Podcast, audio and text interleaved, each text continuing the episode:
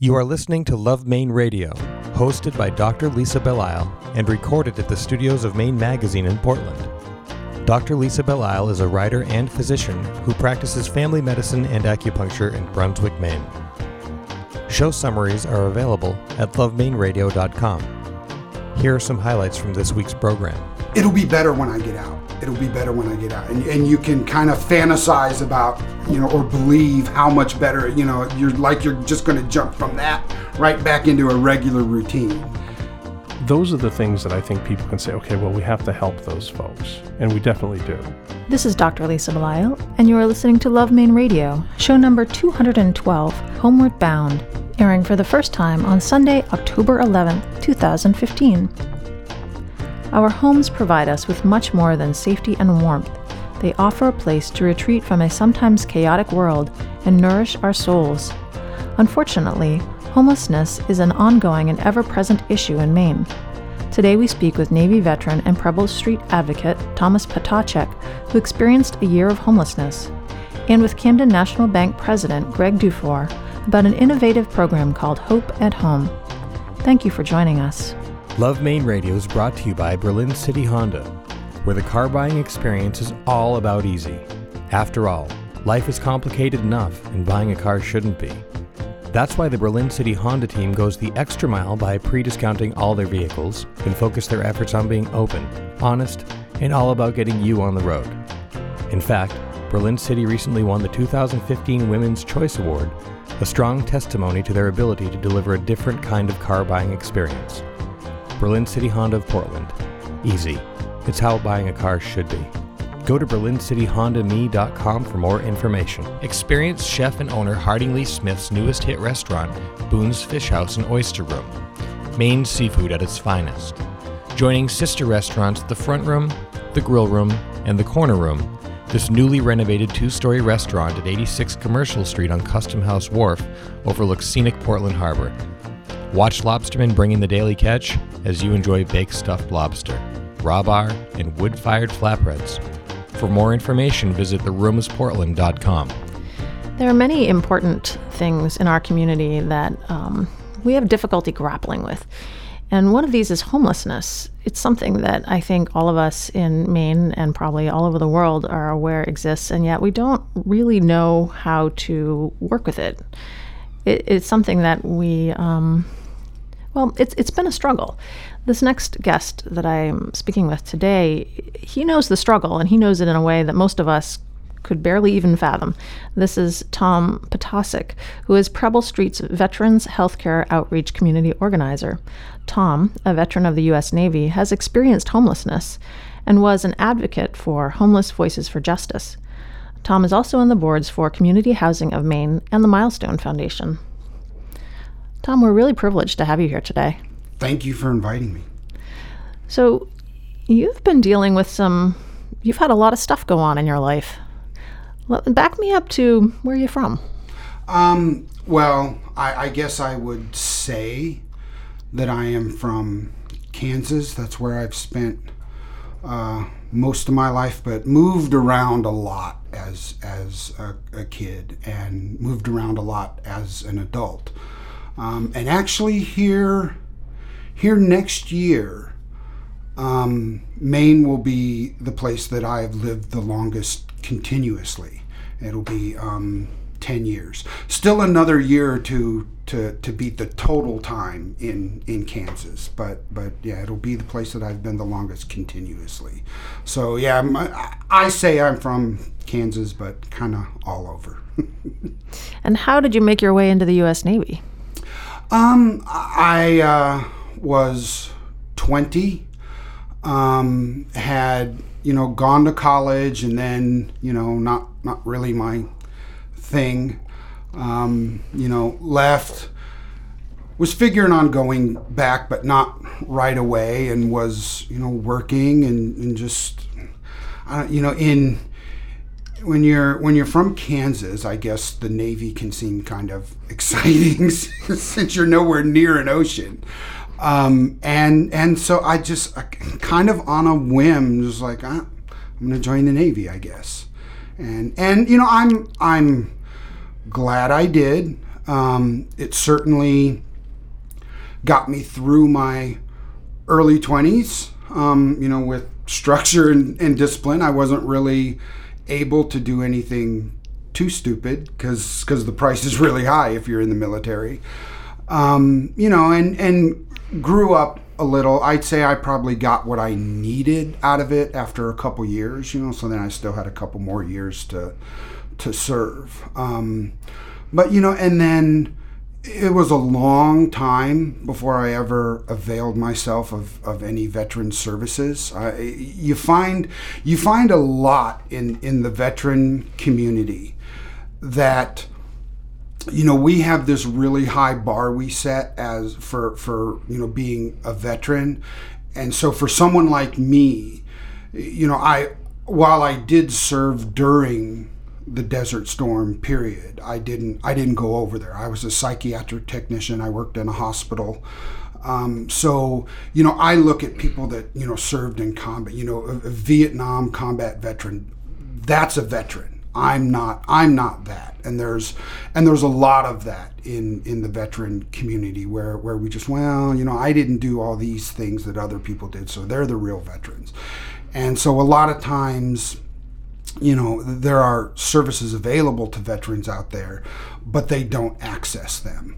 Um, and i and i never i never did including including the gi bill which i paid into. When i got out of the navy i went back to college and um, you know still didn't didn't access that.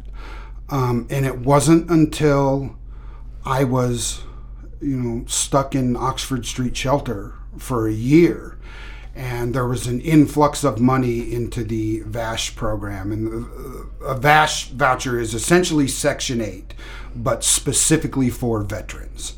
Um, stands Veterans Assisted Subsidized Housing.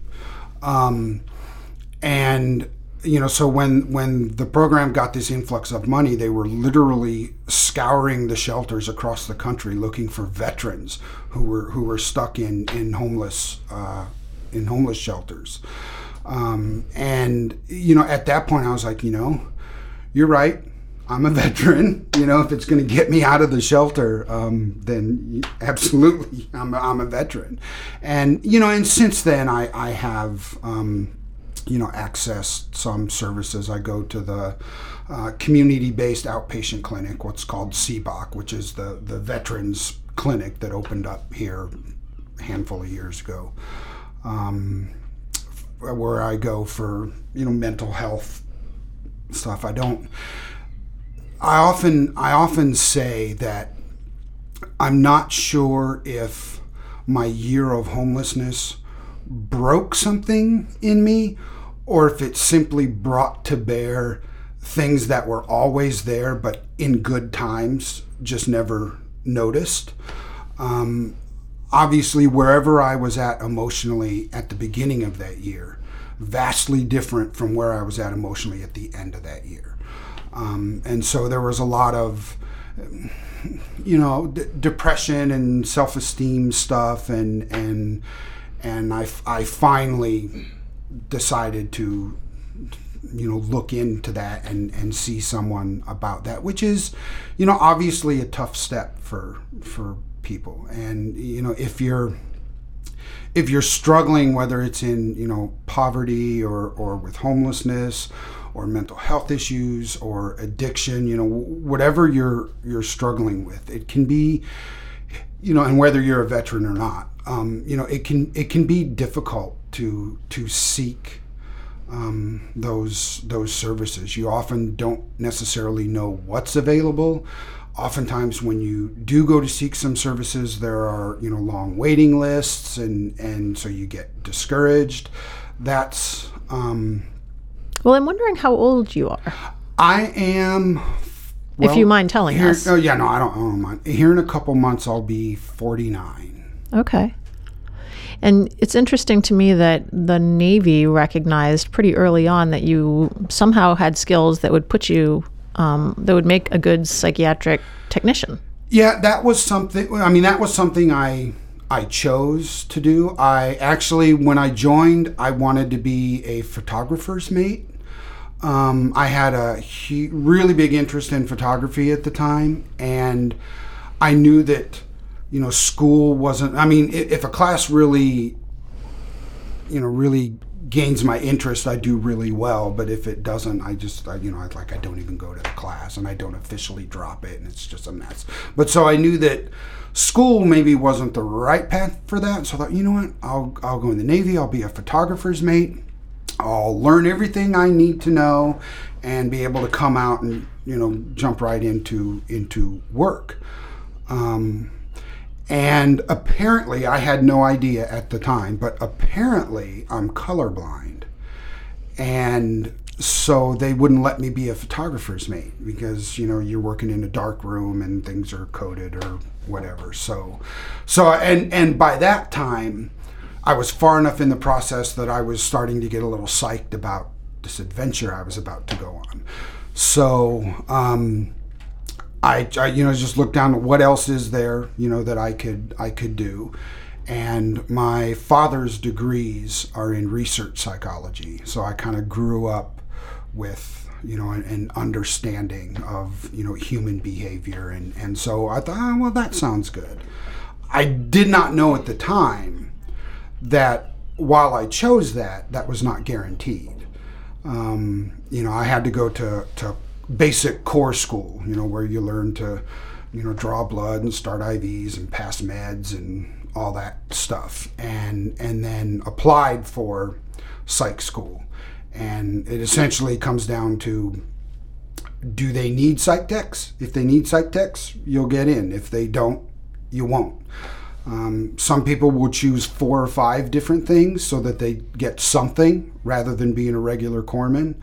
Um, but I just chose that. Luckily, they they needed them. Um, So, did, was it interesting to you as you went down your own personal path? Was it interesting to you that you had at one point been a psych tech and that eventually you decided to access services for yourself? yeah, yeah. Um, you know, I didn't.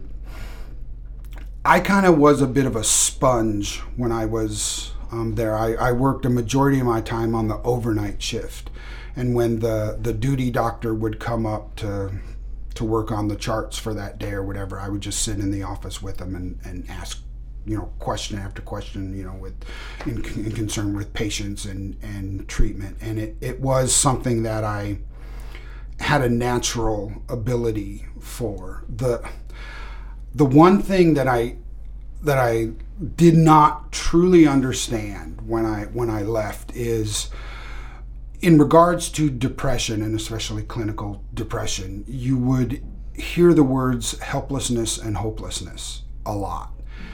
And and part of it was probably my age, but you know, I just I didn't understand how you could be completely without hope. I mean, I understood sadness slash depression. I understood bad things happening and and you know it it it, it affected you. That I got.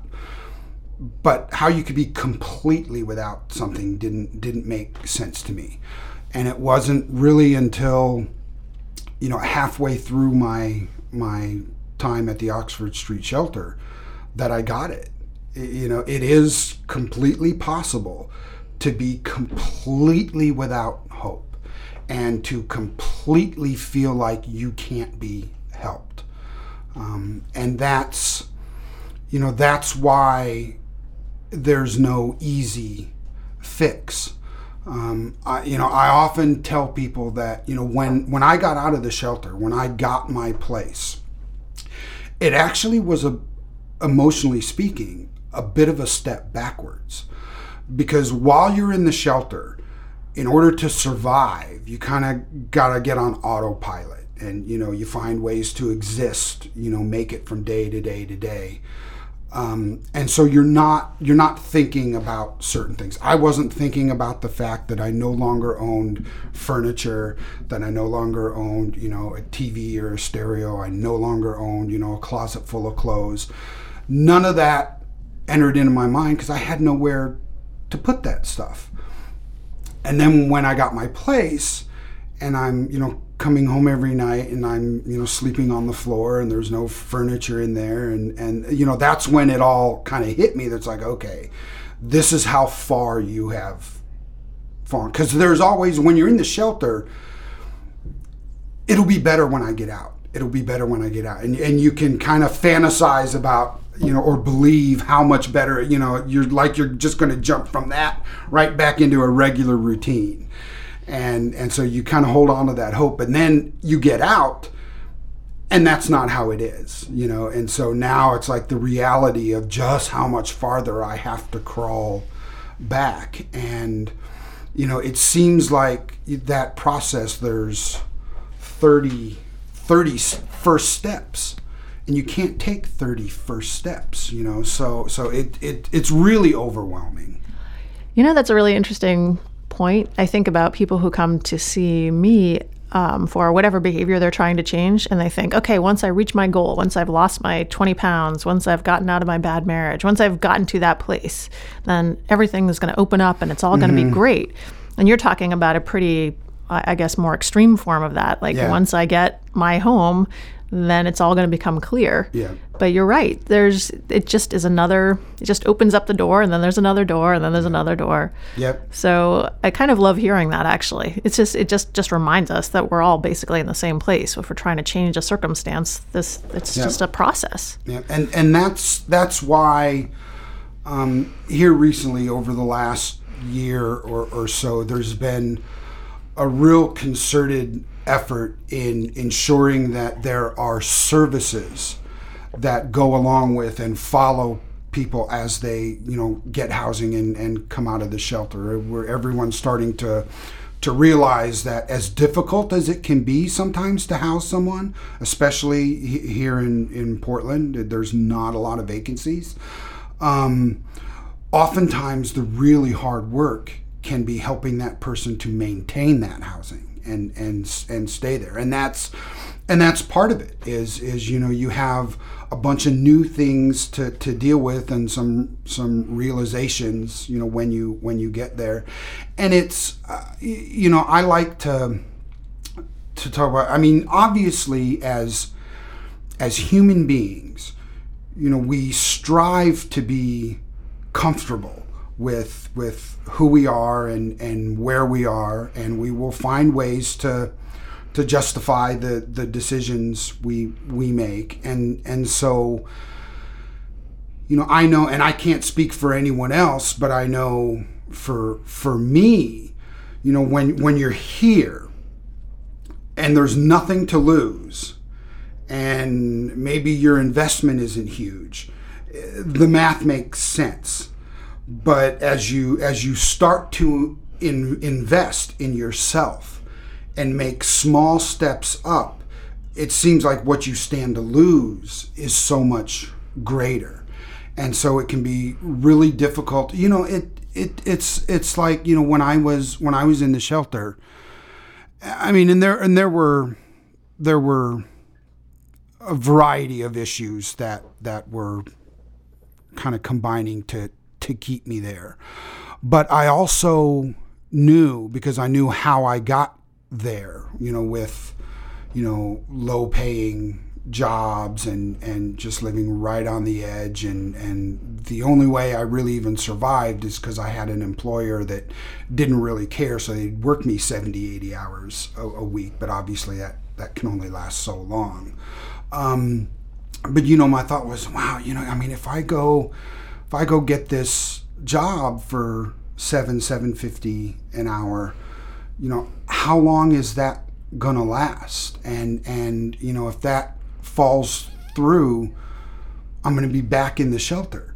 You know, because I ha- I, I haven't been able to save anything. I'm not going to be able to, to survive. And, and and when I when I do, you know, I mean, I'm just barely going to be making it. I'm probably going to have to decide where, oh well, you know, maybe maybe the landlord will let me slide on 20 bucks for a little while, or you know, not pay the not pay the full electric bill, and it starts piling up, and and you know, that's just so overwhelming, and that's not where you want to scratch and claw to get to, you know. So you know, just having having those services that that follow you and and that allow you to do things in in a good in a time frame that's good for for you. I know I I benefited greatly because I you know when I joined Homeless Voices for Justice and there's a you know there's a small stipend that goes along with that, but it's not you know you're not making a, a ton of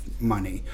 Um, but you know I did that for a few years and you know it, I was able to connect with with people in the in the you know service provider industry and kind of show my skill level and the things I can do and and felt felt respected and needed and and that allowed me to get to a place that when I when I went back into full-time employment it was it, it, it was a good move. It was a move that I felt good about. It was a move that I knew I was supported in and and I you know, you still you never really leave that time homeless behind. I mean, I'm about 6 years removed from being homeless and I you know I still think about it. I look at my I look at my you know bank account and I think, man, if if if things fall through, if I you know lose my job,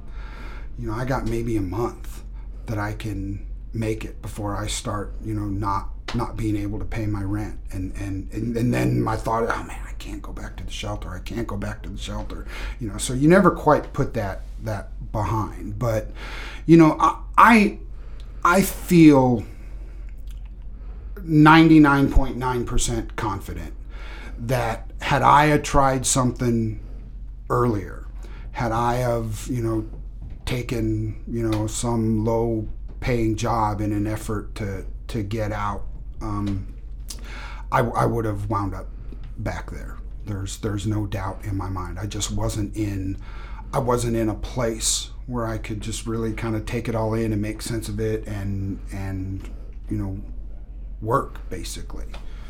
So it sounds like you're saying that it's it's not just the job itself; it's the mindset. It's the it's sort of the psychological approach and the emotional wherewithal to kind yeah. of stay with something. Yeah, if if you're you know if you're depressed and your self esteem has taken this huge hit, um, you know it, it's hard to go out there and and take what the day brings on and not not have it affect you adversely. I mean, it's it's always obviously it's something you have to deal and it's something you know that I have to deal with every every day now but I'm in I'm in a place now and I've and I've sought the services that I need now to make to make a good go of that you know it it obviously as I was you know talking about before um you know that where where you know people try and get comfortable with with you know where they're at and what their life is like. And that's that's one of the things that I want people to understand because you know every now and then I hear people that you know they'll they'll see someone using you know their EBT card at the store or they'll hear hear someone talking on the street and and you know they they come away with the impression that people are happy with with what with with where they're at. And and and, and they're oh yeah I don't care you know I'm I'm I'm just kicking it. I'm having a good time. I get this I get this. And that's that's just someone trying to be comfortable with where they're at. I mean is someone going to say oh wow man I suck. My life sucks. I I, I hate this. I'm I'm I'm nothing. I'm worthless I mean, that happens inside, believe me. But but you know, that's not how people are going to present it. You, know, so someone I I hate to think that someone just trying to make it and be okay with where they're at is is giving someone the ability to to think that that that's that's what that person wants. That's a you know I, that's a really good point. This is something that I'm as you're talking, because this often happens when the guests come in, I'll think, is this something that I do? Is this is this a judgment I make? Is this have I had these thoughts before? And I do think that you know when we see that someone is pretty down on their luck that we almost expect, well, you know, they should be grateful for whatever they have, Mm-hmm. or you know, whatever we whatever whatever we're so benevolently caring to give them, Yeah. they should be grateful for. And they're probably feeling really crummy right now. And you know, we're really just there's a lot of superimpositions and projections that we are putting on other people, not just assuming, you know, they're probably just like us. They're probably just trying to make their way in the day. Yeah. I don't know. I guess that was a lot of kind of disparate thoughts, but I really this is really hitting home for me. Yeah, that and and that's you know something that that I I want people to understand too is is because you'll hear people talk about choices that people are making, you know, and when you know if you have someone who you know flies a sign on on, on the meeting or whatever and and gets um, you know some money and then then goes and buys some alcohol and and and they go well that's the choice. He's making that choice. He's he's this is happening because these are the choices he's making. But what I really really want people to understand is that in order to make choices you have to see options. And if you don't see options then you're not making a choice. Um, and so someone who's just existing, you know, getting through the day the way that they best know how, that's not that's not something that they're choosing to do. O- obviously, you know, we're all human beings, and as human beings, dreams and desires occur within us naturally. And so you have to think what had to happen to someone? Where does someone have to be emotionally for those naturally occurring dreams and desires to have died? And and that's that's why it's such it's such tough work and and why you know just being there and keeping the door always open for them and and having patience and letting them work work through that is is the best way to do it. Because it's it's not just as simple as oh hey you know get off the street and and take this house and everything will be fine Now, tell me about the Milestone Foundation. I know that you, you just recently joined the board there, and this is important to you. Why? Um, you know, they the the milestone uh, shelter really works with some of the the most vulnerable members of our community. Um, milestone is um, the, essentially milestone is the shelter that you can be presently intoxicated, um, heavily intoxicated, and and go to. Um, so so they really are working with a really vulnerable um, portion of the community, and it's so necessary and so needed. And you know, I've been fortunate enough, you know, through through the times that I was staying at Oxford Street and you know utilizing Preble Street during the day, and then being around Preble Street all the time. You know, when I was with HVJ, and then now in my in my current position, you know, I've been able to see, you know, people that are struggling with addiction when they've got a grasp on that um, and you know it's just it's this reminder that there's this really great person there. And and it's it's well worth our efforts to try and create a system where they can can get there. You know we can't we can't make that happen. We can't bring it about. But the system has to be pliable enough and and understanding enough and compassionate enough to to allow them access to it and and the process in which to do it. And it and it's the same you know even if even if there aren't addiction issues there you know i mean i i didn't have addiction issues. I didn't have severe mental health issues. Um, yet i still was at the shelter for a year. You know i still had nine months or whatever after I got out of the shelter before I got connected with Homeless Voices for Justice. I was still with Homeless Voices for Justice for a couple years before I, you know, got back into full-time employment. and you know all along the way, whether it's whether it's someone like Preble Street or whether it's um, a, a federal or state program, all along the way, investments were, were made in me. And, and, you know, those investments are really paying off now. After listening to our conversation, I'm sure people are going to want to do something. Or I'm hoping people are going to want to do something. How do people learn more about the work that you do at Preble Street or the work that Preble Street does in general? Um, well, Preble Street uh, has a lot of volunteer programs, um, so you can always contact Preble Street to, to see what you can do. Obviously, um, donations of, of any kind um, help. Socks, socks are big. Um, I know. Well, and I know. I'll just throw this out there because when I was there, it was it, it was funny. But the one thing that never seemed to get donated was deodorant. That was really hard to come by. You know, socks you could you could get. There were you know shampoo, soap, you know, toothpaste. You could get those things, but man, deodorant was tough. Um, so let me throw that out. Um, and but but the the best thing that that someone can do is to get involved politically and and and make your make your voice heard because it all depends on the system that's in place.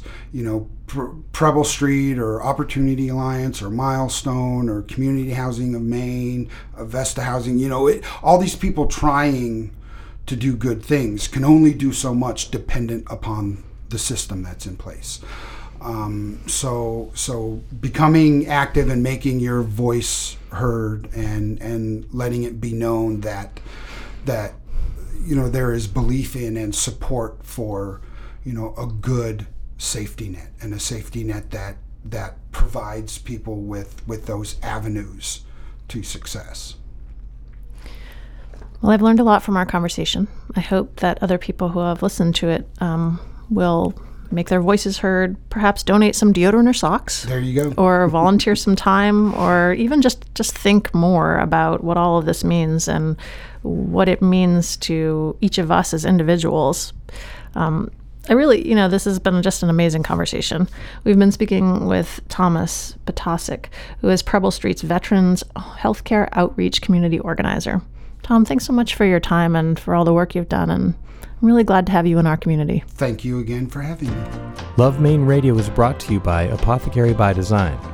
There was a time when the apothecary was a place where you could get safe, reliable medicines prepared by experienced professionals with a focus on you and your unique health concerns. Apothecary by Design is built around the forgotten notion that you don't just need your prescriptions filled, you need attention, advice, and individual care. Visit their website, apothecarybydesign.com, or drop by their store at 84 Marginal Way in Portland and experience pharmacy care the way that it's meant to be. Love Maine Radio is brought to you by MacPage, an accounting and management consulting firm that believes the path to success is paved by their ability to build lasting, meaningful relationships with their clients. MacPage. Accessible, approachable, and accountable. For more information, go to macpage.com. Here on Love Maine Radio, we've spent a considerable amount of time thinking about our communities and the types of things that our neighbors really need in order to live sustainably in Maine.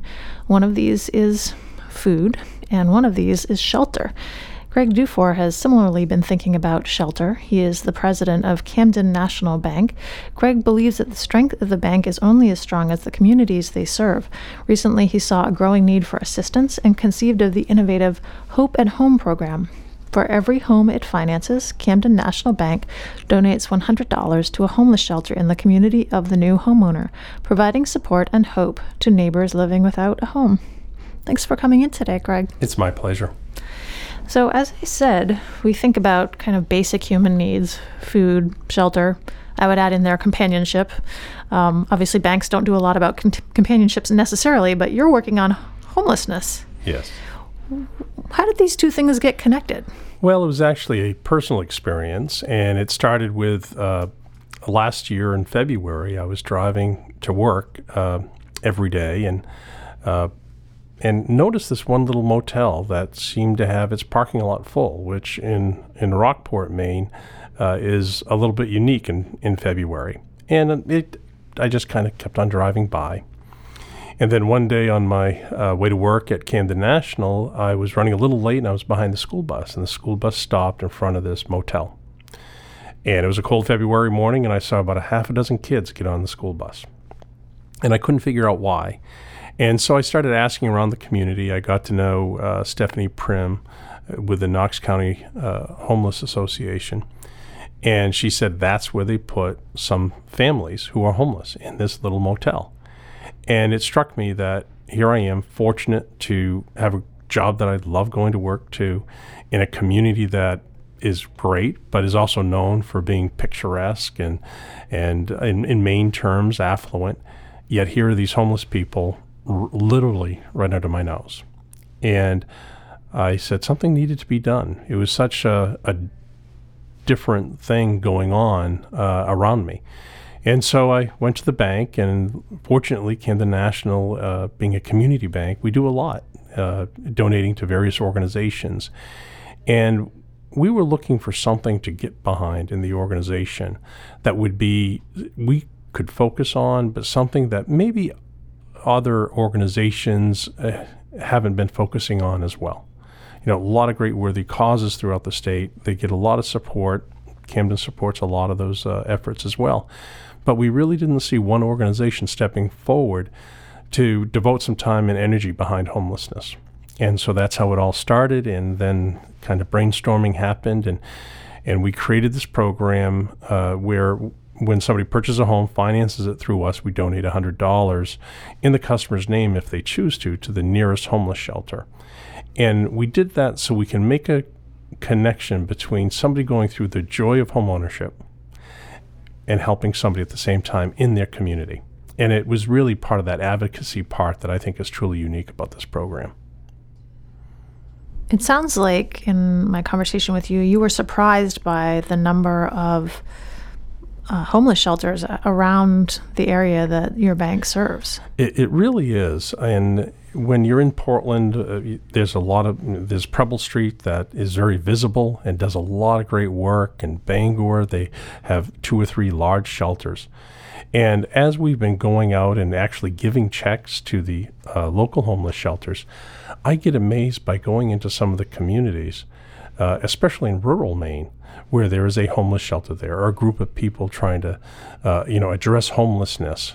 And it's shocking. It's really still kind of under our nose. You may say, well, what do they do in that business? Why are there, you know, cars there? And some could be homeless shelters. And not only the, the physical buildings, but the people that are dedicating their lives to helping the homeless. It's it's truly amazing. It's truly something that is eye opening to me. It is striking um, the contrast between the school bus and the hotel where people are living. I, I, you're right about especially Portland. There's it's more. It seems more evident that people don't necessarily have a place to live, and perhaps even I have had some preconceived notions about people who are homeless, people who might choose to live on the street or um, be forced to live on the street. But what you're talking about are families. You're you're not talking about perhaps people with mental illness or people with addiction issues or people who've just gotten out of being incarcerated. You're talking about families who need a place to live, who need a place that they can put their kid on the school bus. Um, well, we're we're actually talking about now everyone. I'll admit that uh, as I personally started this effort of my own personal effort of learning about homelessness, it was about the families and it was about the children that are homeless. Maybe maybe it's a good thing they're in a motel versus better than being in a car living. But as you as I should as I should phrase it, got to learn about more about homelessness, you have to put aside some of the um, the ways people become homeless, whether it's a job loss or uh, domestic abuse or something like that. Those are the things that I think people can say, okay, well, we have to help those folks. And we definitely do. But then when you talk about addiction, and your first reaction is, well, do they deserve help? And how I personally and how uh, our organization has addressed it is we really don't care how somebody gets homeless. They're homeless, and if there's something that we can do with our efforts that and supporting the people that are, um, you know, helping and working in the homeless shelters, it may solve some of those other issues. I was talking with a group of folks. I believe it's a home Hope, uh, the Hope House up in Bangor, and they address homelessness for for addicts. And I was chatting with them, and and they mentioned the number of addicts that they have homeless and that they help and give shelter to every evening. And it was a large number, let's say you know, like 70 or 80. And I said, Oh, so these are recovering addicts? And they said, No, these are active addicts. And that's when I realized that these people are trying to get the, the addicts on a path of recovery. And so it's not just solving homelessness, it may be solving or helping somebody save a life. And that's the real power, and I think the real story that's not out there. You know, it, it's an interesting point because addiction is such a sticky issue. Addiction and um, mental illness and other some of these other things that might uh, lead to homelessness. So sometimes it's important to just put those things aside and say, you know, the bottom line is we live in a state that gets very cold, gets very cold at night. And even if we lived in a warm state, people need to have a roof over their heads. They need to have a place that they can go to at the end of the day and get a warm meal. So you're it's it's talking about sort of um, dropping our value judgments in some ways. It, it is, and and it's setting aside some of those judgments to say, really, here's the issue: people are homeless, and however you get into the, the, homeless situation, you're in a cycle. It could be job loss, or it could be something that you know, like we're talking about addiction or or domestic abuse. And as I see the work of the homeless shelters is trying to break that cycle trying to help somebody get job training to get that job so they're no longer homeless. Somebody trying to get in a better domestic situation, a safer situation, so they're no longer homeless. Maybe getting somebody into a recovery program so they're no longer homeless because now they can, you know, function better in society. Um, as we were looking at putting the Camden National name behind the homeless efforts, we had to just kind of cast that aside and say we're going to focus on homeless homelessness and there's a lot of great that can happen from that if we don't put our own judgments against it. And I've been pleased to say that that's been just a great reaction that we've seen. In my own medical practice, I've actually cared for young women with children who have been homeless themselves. They've described living at a campground for a summer or living um, in a motel space for a summer. And these aren't women um, and I just these happen to be the women that I've dealt with. It doesn't mean that men are not similar. These aren't women that have done anything wrong per se. They're just women who have been perhaps working a minimum wage job, don't have enough money for a security deposit, trying to deal with daycare. Mm-hmm. They're just trying to live a life. And yet, one of the things that I've seen is that sometimes it's incredibly difficult to ask for help before you go kind of too far down a road that, that leads you to not having a place to live and that's a tough situation. Right, uh, absolutely, and and I I just sit back and think is you know think of being that parent, and you're trying to push and and trying to do it on your own, and as you said that then it may go a step too far, and all of a sudden that you can't even afford that campsite or the campsite closes for the season, and then you're truly homeless, and then they have to seek help out of necessity. So there's a lot of different things that we can address just starting with that focal point from homelessness. So you're interesting to me because you're a bank president. You're a dollars and cents kind of guy. And I know that Camden National has a community focus, so community has always been important to your organization. But you could very easily have driven by that hotel and not really even noticed the the school bus and not really kind of put these things all together. What in your background caused you to be sensitive enough to kind of be picking up on these needs? Uh, I guess I've never really thought about it. Maybe it's always been that. I know my my parents are always very, uh, uh, you know, giving and active in their community, um, and they set a great example for me that way. Um, you know, just my family, I think, are, are, we're focused at that. And, and I think it's a little bit of growing up in Maine. Um, yes, you can be a bank president, but uh, there's always something or, or there's a good grounding going on all the time.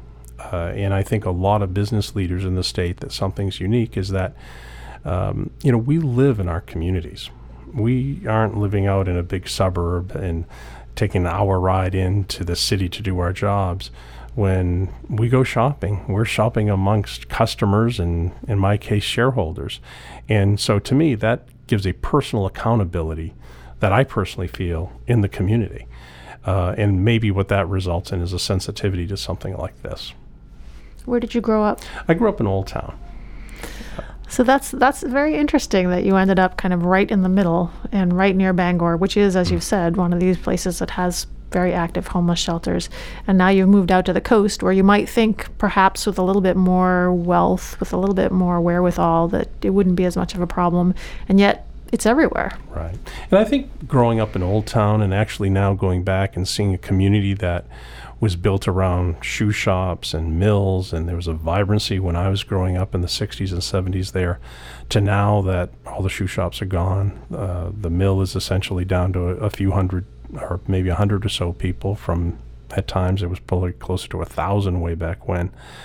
Uh, and you see a community change, and and so when I then go home to the Camden Rockport area, I see that that that big difference that we have in the state of Maine, and um, and now that um, you know we even now have a branch in Old Town, and so I've kind of truly come home both personally and business wise to it. And I think it does give that sense. How can I help? How can I make an impact? And, and fortunately, I work in an organization that supports that. It, it seems to me, knowing some of the um, financial leaders in the state, that there really is. You guys seem to have more heart than than many. Um, I'm, I'm, thinking about uh, Yellow Light Breen, who recently um, changed jobs, and I think he now works for the Maine Community Foundation. Yes, but he was very well Maine known. Development Maine Development Foundation, very well known. I believe he was associated with Bangor Savings. Yes. Um, and of course, I'm a doctor, so I don't know all the financial mm. ins and outs and all of this. But I, having paid attention to this, I'm, I'm impressed. You know, I'm impressed because it, it feels like it's an important thing that people understand that money isn't just, it's not hard, cold cash currency. It's a means of living a life. Hmm. Absolutely. And, and that's one thing that I'm proud of um, being in the community banking industry. And, and last year I was chairman of the Maine Bankers Association. Uh, for all the community banks. We have 9,000 uh, Maine residents that are employed by community banks. They give tens of thousands of hours of volunteer time each year. And I think we do about a million dollars collectively each year of donations. And talking with my colleagues and fellow community bankers, we take that term community banker very seriously. And whether it's uh, no matter where you live, if you see a a race or a walk for the homeless or breast cancer awareness or raising money or looking at some of the boards of, of nonprofits and community organizations, typically you see a banker on that. I think the good thing is, though, and I, th- I believe for most banks, we're not requiring our employees to go do this. We don't say, go serve on this board or go hike on this Saturday. Uh, we put the word out and say, here's an organization, they're having this cause going on. If you'd like to be involved, come. And, and it's just remarkable that you see these events going on. And it's not just Camden National Bank, but several community banks show up all the time. Um, and I think that dates back, and, and especially when you look at smaller communities, the bank is an important part of each town that we serve and it could be larger communities like a Portland or a Lewiston, Auburn area or Bangor, but even smaller ones like Machias or Calais or Jonesport, other areas like that. And, and to me, I think that's part of what we do in our industry. You raise a good point. You know, we've been talking about how banks can help um, with various community based causes, but you also employ the people who live in your towns. And I, I, I, actually, I was just thinking of patients that I have who have worked for um, their local banks for a number of years, and this has been a good, solid, steady source of employment. They've been happy. They they are loyal employees. They've been able to raise their families on the um, the salaries that they receive and and it's a it, it's it's an interesting and important way that um, banking has really created sustainability. Oh, absolutely, and and challenge. Um, in in all of the organizations, our banking organizations in the state, uh, not only is it the face of uh, that most people see the bank, the the branch. Uh, we have major technology departments going on, offering challenging careers financial departments, which was kind of my career track coming up through. And it's truly still, I believe, um, an industry where you can start off at the entry level, being a teller. And if you're a hard worker and ambitious and have a lot of tenacity to keep learning, you can go all the way to be the CEO. And we do that by supporting, training people, having tuition reimbursement programs, and that's throughout the industry we do that. So a lot of times I I feel the banking industry isn't known for the great not only great jobs but the great careers we do here. Which is really important for a state like Maine because if we're not if we're not making the shoes that we once made or you know making the paper in the amount that we once made or you know we don't have the same types of um, employment opportunities, there have to be others that come in to Absolutely. fill that void. Absolutely. So, in addition to helping with uh, people who have no homes, you're helping people who actually have homes and want to be able to keep those homes right, and, and want to continue to build lives here in Maine. How many people do you think you've helped with your new program? Uh, well, I don't know the exact uh, number of people, but so far in the first six months of the program, we've uh, donated to various homeless shelters uh, over $20,000 at this point. And we're hoping, obviously, that uh, with the home buying season still going, still going strong, that by the time we close out 2015, that it will be uh, well double of that. we've set no limit. Actually, more the better, because I think it shows, you know, really money getting to the right places it was interesting when I when we spoke to a lot of the folks in the homeless shelters as we were rolling this out because we really didn't know if $100 at a time would make a difference.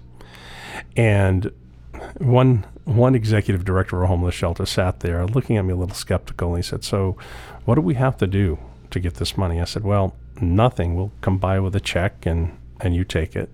So what do I have to report back? What am I restricted in using it?" And we said, "No, this is just you you're the experts. You do with it what you want. And he said, It's great.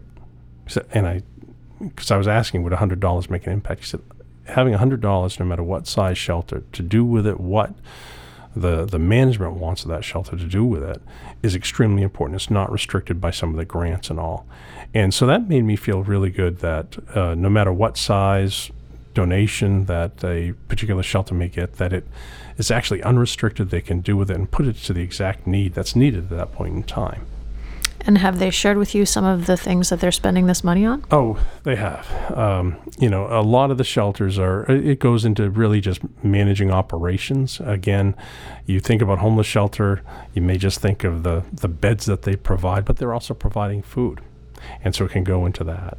Others are putting into programs to help the actual um, residents there get back on their feet and that was one thing that I've seen. There's, uh, I visited one shelter. It was a family shelter, so uh, uh, single mothers or and their children, or at least couples, uh, and there were a group of women there that were getting jobs cleaning houses um, to to make ends meet, get up on their their feet again, if you will. And they started saying, well, if we could collaborate and create a business around it. So they, even within this, they had the sense of entrepreneurship. And so some of the money will go to help them develop that if they need to.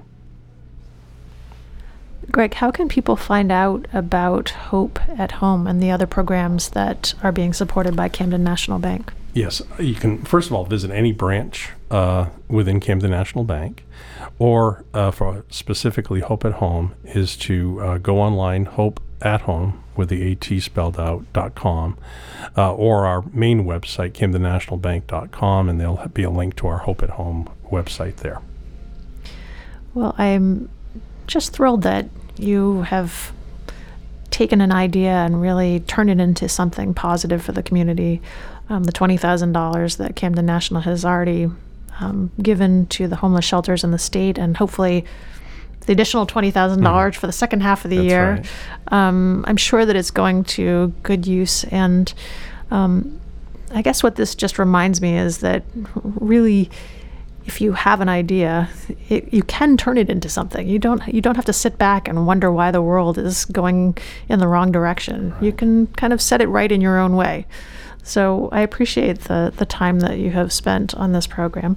We've been speaking with Greg Dufour, the president of Camden National Bank, and also um, the individual who put into place the innovative Hope at Home program, um, for which Camden National Bank donates $100 to homeless shelter in the community of each new homeowner.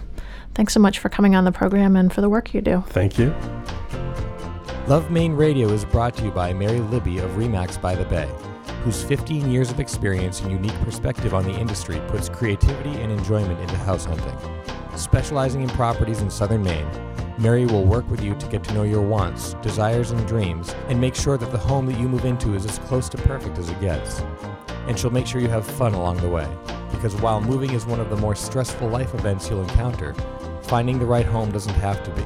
If you're looking to buy or sell a home in southern Maine, be in touch with Mary and find out more about why, when it comes to buying and selling real estate, a good time really can be had by all. Mary Libby of Remax by the Bay.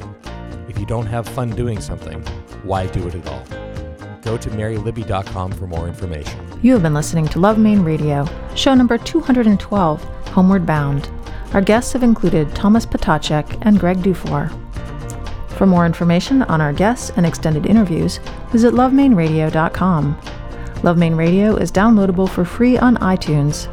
For a preview of each week's show, sign up for our e newsletter and like our Love Maine Radio Facebook page. Follow me on Twitter as Dr. Lisa and see my running, travel, food, and wellness photos as Bountiful One on Instagram.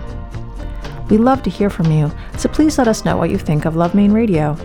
We welcome your suggestions for future shows. Also, let our sponsors know that you have heard about them here. We are privileged that they enable us to bring Love Maine Radio to you each week. This is Dr. Lisa Belisle. I hope that you have enjoyed our Homeward Bound show. Thank you for allowing me to be a part of your day. May you have a bountiful life. Love Maine Radio is made possible with the support of Maine Magazine, Berlin City Honda, MacPage, Apothecary by Design, The Rooms, and Mary Libby. Audio production and original music have been provided by Spencer Albee. Our editorial producer is Kelly Clinton. Our assistant producer is Emily Davis, and our executive producers are Kevin Thomas, Susan Grisanti, and Dr. Lisa Belisle. For more information on our host production team, Maine Magazine, or any of the guests featured here today, visit us at lovemaineradio.com. We leave you with the song Be in Love by Portland, Maine's Dominic and the Lucid.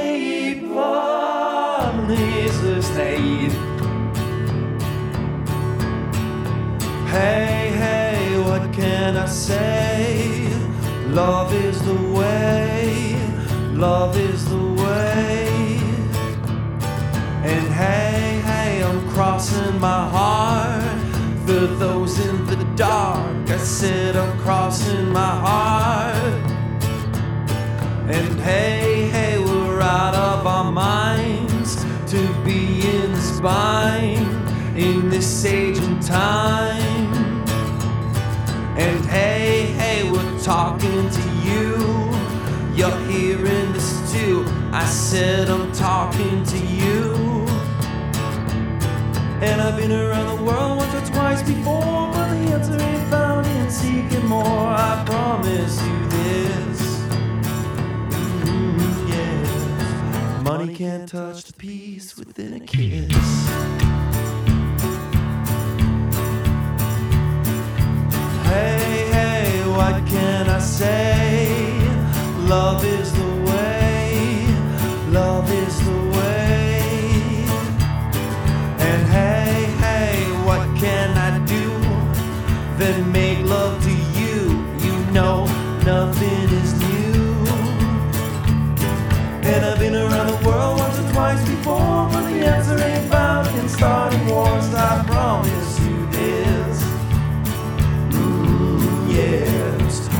can't touch a piece of a kiss. No, treaty can touch a piece within a kiss. The answer's in love.